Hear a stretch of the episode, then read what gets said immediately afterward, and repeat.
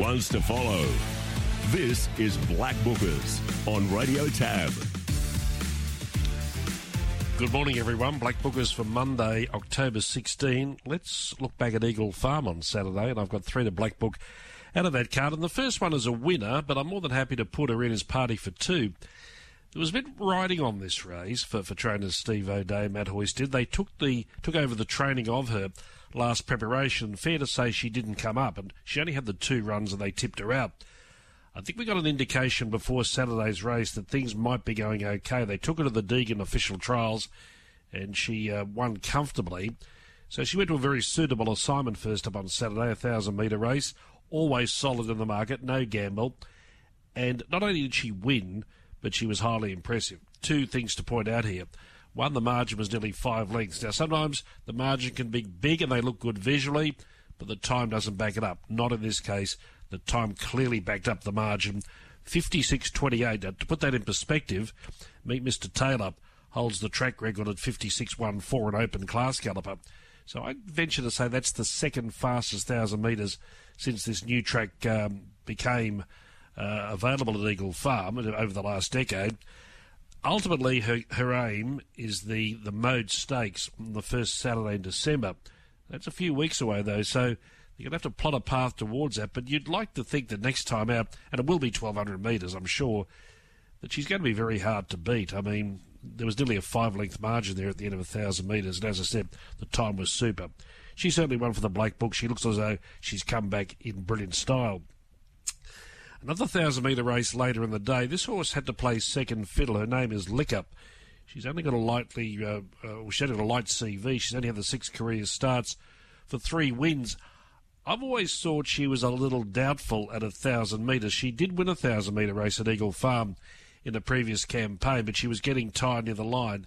And fair to say, she was getting tired near the line on Saturday, but there was a lot to like about the run. She had the unenviable position of sitting outside of Steady Ready. Now, facing the breeze there in those fast run races is never easy, particularly for a horse who you know, might be questionable stamina wise. Yet Liquor basically had Steady Ready's measure for the major part of the straight. It was only the last 50 metres that Steady Ready was able to pull away from Liquor. The margin wasn't great at the end, and as we know, Steady Ready is one that's well above average. Now, speaking of times, they ran 56.33, a fraction slower than Party for Two. And uh, also worth pointing out with Liquor, when she won at the previous start at Ipswich, I noticed she ran 44.66. So that might mean a lot. But again, you've got to put things in perspective. When they break 45 at Ipswich, they're flying. But she not only broke 45, but she got down close to the track record that all that holds at 44.55. So she's going well. The difficulty for Tony Gollan is finding a race for her. She's a dead set short course specialist, so you may not see her on the Saturday. She may end up in a, in a midweek or um, you know somewhere else. So watch for her though, because she's going well this campaign. Liquor and I'm going to stay with National Choice. I was on him first up on Saturday. Uh, he ran fourth. He had every chance, but I liked the way he found the line. I'd suggest, and you know, hindsight's a wonderful thing, maybe 1200 was too short for him first up. I think Rob Heathcote will now look to that 1350, 1400 metre range, and we saw him very effective in that range in his previous campaign earlier in the year. He doesn't know how to run a bad race, this horse. He'll, he won't let you down. He let me down on Saturday because I was on him each way and he ran fourth. But I think he's in for a good campaign. He's no world beater, but he's more than honest. He'll more than pay his way. And I'd suggest follow him next time out. So party for two, liquor and national choice, my three to Black Book from the Eagle Farm card. Let's go to Gerard Daffy. Uh, Gerard, before we start the Black Bookers, I'm sure you'd echo the, the sentiments of, of many. Uh, a great result for Selena and Mick Salmon and, and Lillian Jones with uh, JSJ winning on Friday night. It certainly was, and we had to make uh, a hard path through to that final, as Ooh. as we heard Mick say earlier. When he was beaten at Grafton, I must admit, I thought, well, you're kidding if you think he's going to be going down there and winning that. But uh, all credit to the Zamets, they're wonderful trainers, they're wonderful people, and those scenes after the race um, that uh, that we saw um, on social media and also uh, on, on, the various websites and that was really uh, drove home what it means to win those type of races with a dog that you know you've had from the start. So congratulations to them. Nice problem to have. Where do you go to next?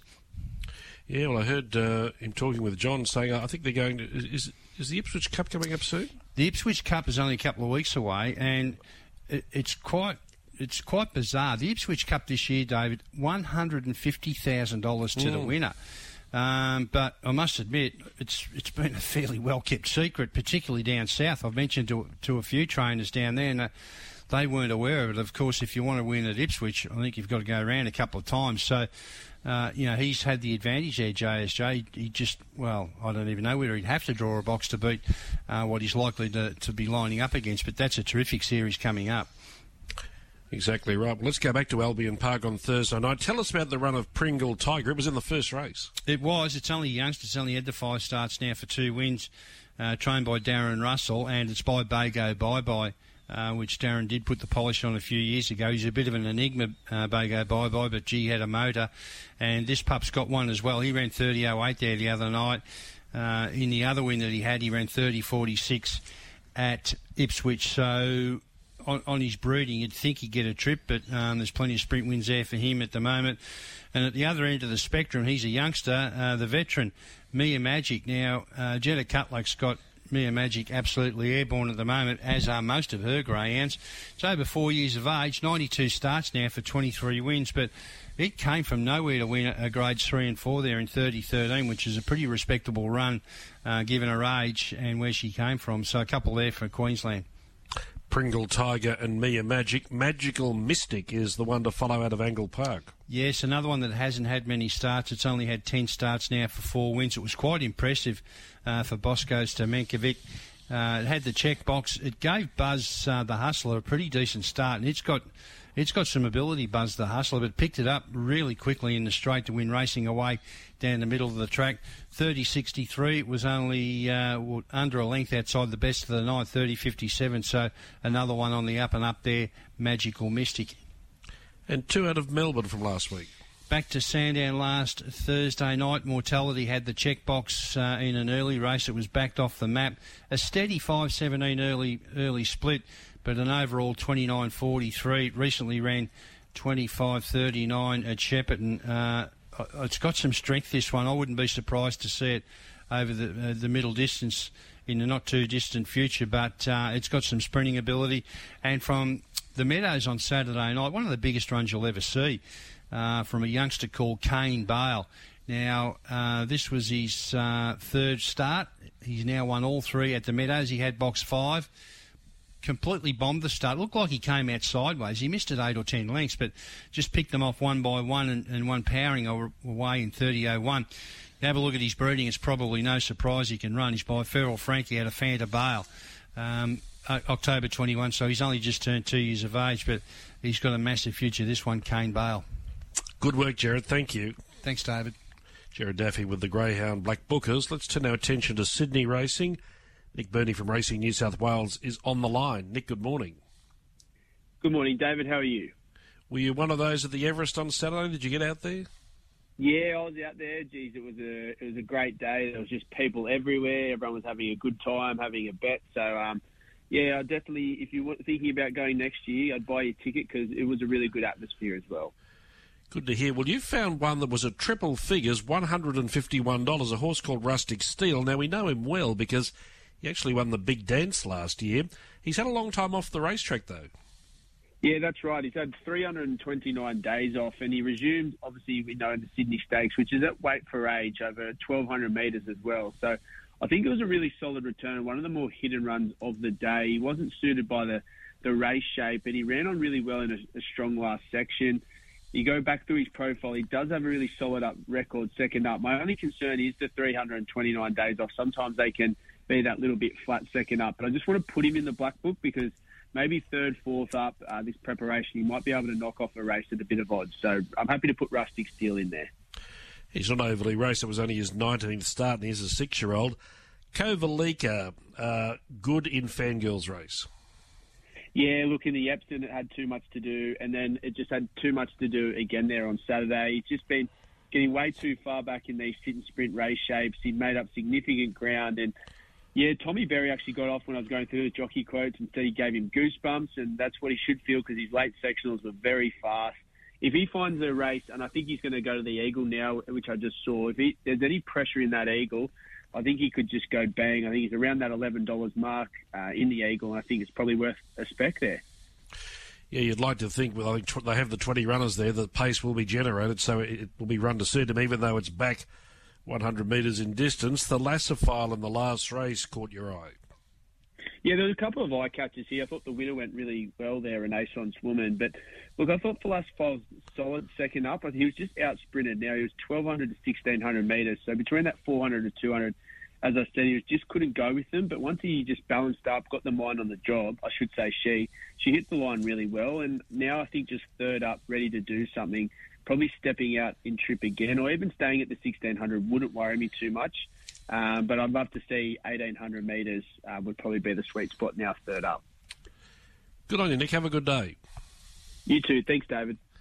Nick Berney, the racing analyst from Racing New South Wales. Ben Scadden rejoins us this morning on Racing HQ. And Ben, as we go to you, Nickish is a, a lightly race maiden, but obviously one ready to win one. Yeah, she's absolutely going to win one very soon, I think. David Nikic and the Coney, uh, trained by Philip Stokes. That stable very much in form at the moment. Had a treble on Saturday and looks to be really good. Her, her past two runs, she was very good behind Huggle Time. It was a promising horse, and then um, yeah, I thought she stuck to her guns. It was a it was a bold effort on Saturday when when second again behind another house. She uh, she's very strong late. It's only a matter of time. She has to win win a race. So as I said, the stable's in form and yeah, she's she's racing very well.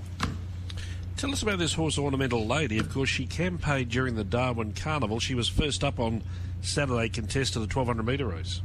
Yeah, she's a six-year-old mare, formerly with Daniel Bowman, who trains predominantly out of out of Warrnambool, and um, Nicole Irwin now now trains a six-year-old mare, and she um, she went to Darwin for those for those three starts there. She ran, ran a couple of placings. Um, then kind of um, then ran ninth. She then had a bit of a breather, and then she was first up on Saturday. And I thought she was she was really good. She um, she was on the speed, and she she really stuck to her gun. She fought on really strongly behind Street Delight. Street Delight's a horse who, who's certainly been racing very well. So. Um, certainly no knock to be just beaten by that horse. I think um, what we saw on Saturday suggests that she's going to be a really good addition to the team, and she's certainly up to up to Saturday Metro grade here in South Australia. That's Ornamental Lady. Bella Leak is lightly raced but profiling well. Yeah, for sure. She's uh, from the Strong Richard and Chantel Jolly stable. As you said, lightly raced. She's a five-year-old, which only had the had the six starts. She's won a couple with a couple of placings. Um, she won at Murray, Murray Bridge in a mid midweeker, um, two starts back. Then she came to town. It's her first first um, city run, and I thought she was really good behind Picky. You have a look at it, and thought she was six to ten. Doesn't seem too fancy, but um, if you watch the run, Ben Price was on board and he had to change path about eight times, it felt like, in the straight and never really got a crack at him. There were a couple of spots there where she did see clear ground and she kind of spurted for a moment. Then Ben Price had to grab hold of her again. Yeah, she went across the line full of running. Um, I think with moderate luck, she would have finished a whole lot closer. And as I said, if she can get a race where things go her way, she can uh, she can win one similar to this. We were talking about Dan Clark and Anupi McGilvray during press room, and we were concentrating on the map, but they also provided a winner later in the day with Thirsty Guest, a horse who always showed promise as a three-year-old, and he's come back well this campaign as a four-year-old. Yeah, they they hoped he was a, he was a Derby horse, um, Thirsty Guest, and um, he ran the chairman's chairman's here and um, was back and never really did anything. He's come back from a break and he was good first up at Balaclava, and he just got better and better. He was, gee, he was super on Saturday. I thought when um, when Jackie Opperman pushed the button on him, he just absolutely exploded and ran away ran away from them. Won by more than three lengths. Looked like he could have won by about six lengths. He was super strong on the line. Horses behind him, are pretty solid performers as well. Alpine Flyer and Tapping for Par, both nice city grade horses. Look, I think there's a huge amount of upside to this bloke. He's still growing into himself. He's he's still a bit gangly and bit all over the place. He looks quite immature, even though he's a four-year-old. Um, but I heard Dan Clarken talking after the race and said the horse is really growing into himself. He's um, he's got his breeding right. I think they're pretty excited by where he could head head this bloke. I think he's a, a genuine um, black type performer over 1600 metres plus. Um, he'll, he'll, earn himself a, a, crack at some better races than this, and maybe there could be a race somewhere in Victoria for him next time round. Good work. Thanks, Ben. Thanks, David. Ben Scadden joining us. We go to Colin McNiff. Colin, we were talking about Bello Bow earlier, a very good three year old. Uh, we haven't seen him since the autumn, but you saw him at Devonport Trials last week and obviously pretty impressed with what you saw. We're going to see him again on Wednesday night in Launceston, so hopefully a quick return here. Yes, he was named the three-year-old of the year at the Racing Awards last Friday night. Trained by Adam Trinder, he's had 11 starts for six wins. Hasn't been seen since running sixth in uh, Group 1 company at Flemington in February, beaten uh, a length uh, or 1.35 lengths. So, as I say, trialled very well. He's had two trials. He ran second at his first trial, then won last uh, Tuesday at Devonport. Uh, won by three lengths, 33.25 for his last 600. He resumes tomorrow, uh, Wednesday night, should I say, in Launceston over 1,200 metres. Jot down race five, number two. Bello Bow will get, hopefully get a quick return there, as you said. Now, from Launceston last Wednesday night, you think a horse called Panine won't be a maiden for too much longer? And again, this horse is backing up and running again on Wednesday night, race six, number eight, one trained by Siggy Carr. It's had six starts. It's only been placed once, and that was a third last week over 1600 metres. A really good performance, really nice ride by Erica Byrne Burke. Got it from an awkward spot to the outside and it ran home very solidly. It's eighth in Hobart before that wasn't too bad a performance either. Steps up to 2100 metres on Wednesday night, race six, number eight for nine. I think might break the duck this coming Wednesday. And your other one for the Black Book is Kuda Spry. A five-year-old has had 14 starts, three wins and four placings. Have won at Devonport, two runs back, and then flashed home to have beaten a half length last Wednesday night. In really good form. It got to, held up halfway down the straight. Probably should have finished a little close. It was a really good performance, as was the run before that. So this is a horse that's right in form at the present time. And wherever uh, Leandra Gray goes with Kuda Spry, I think it's going to be awfully hard to beat. Thanks, Colin. Cheers, David. Thank you. Colin McNiff with the Black Bookers from the trials and also from Launceston. Darren Clayton with us now. Darren, good morning. Morning, David. Now, Rock and Roll Mama has only had a handful of starts for the, I think, the Ben Battle stable, but what you saw on Friday at Albion Park, you're suggesting a win's not far away. Yeah, that was her third start since she's joined the, the Battle stable and um, drew inside the second line there on Friday night and a um, bit of space created. Nathan Dawson popped off sat outside the leader for a little bit and then sort of forced the issue with the thousand metres to travel and worked her way to the front. So, um, yeah, inside the second line to be in front with a thousand to go looked like it was probably a good position, but just probably took a little bit much of a toll early gunned down in the closing stages by Cat's Eye Beach. Cat's Eye Beach had been trialling really well. Uh, he was first up. So I think the run of Rock and Roll Mama was good enough that we can follow her. Certainly in a mare's qualifying race, she's going to be well suited. And uh, even another race, she's just getting up a little bit in the grades, but if using a mare's concession, they can find the right race for her, Rock and Roll Mama. Okay, Rock and Roll Mama now at the Creek on Saturday night. The next one for the Black Book is Johnson Step. Yeah, tackled a qualifying pace 2100 metre race. There it was race two Saturday night, and uh, he drew outside the second line, so he was always up against it. Settled at the rear. He was still last with a lap to travel. Making a move, he tried to get a cut into the race. Uh, Angus Garrard from about the 500 um, wasn't really getting into the race. Hooked wider. I really liked the way he finished off the last 100 metres. He's finished sixth officially beaten 5.8 metres. Now, if you look at the actual results, first through to fifth have all raced on the pegs, and he was wide off the track. So, uh, a really good effort there, I think, from Johnson Step. Just needs to draw a gate. Hasn't had much go his way. 12, 7, 11 his last three starts. So stick with him, Johnson Step. Tell us about the run of Betting Origin. Yeah, tackled a race there, a, a Q-bred only race, and it was a very short price favourite in Frankie Ferocious, and he duly won. He was able to zoom across and take them all the way. Betting Origin from gate four, he was just steadily away, didn't really get hustled off the arm, and was able to slide across. Uh, and in the wash-up, actually ended up outside the leader.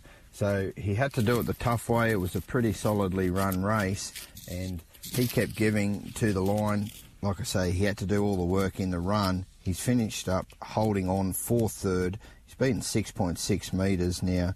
Um, a couple of rough gates again for him, but he's certainly in the right grade with his rating at 57, where he'll be winning a few more races.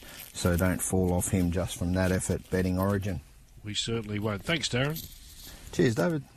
Darren Clayton with the hardest Black Bookers. That is Black Bookers for Monday, the 16th of October. Hopefully, there's a few winners there for you. Have a good day. Bye bye.